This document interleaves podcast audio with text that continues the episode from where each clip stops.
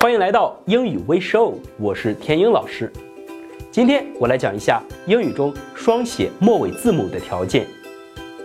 我们在给一个单词变形时，比如说动词变现在分词或者变过去式，有时候呢需要双写最后一个字母，然后再加 ing 或者加 ed。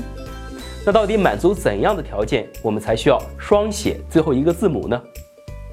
语法书上在讲这个问题时，往往会提到一个专业术语，叫重读闭音节。而很多同学其实根本不懂什么叫闭音节，所以我们不妨换一种方式进行记忆。大家记住，一定要同时满足两个条件，我们才需要双写最后一个字母。这两个条件分别是：第一，这个单词的最后三个字母一定要符合两辅。夹一元，也就是说，两个辅音字母中间夹着一个元音字母，同时最后一个辅音字母必须要发辅音。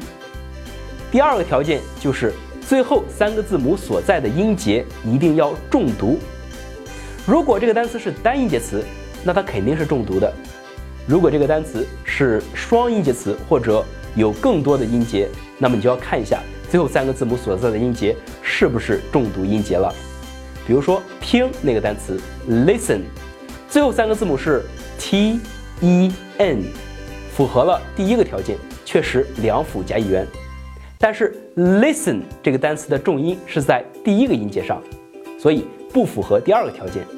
如果重音是在第二个音节上，这个单词应该读作 listen，但是这样读是错误的。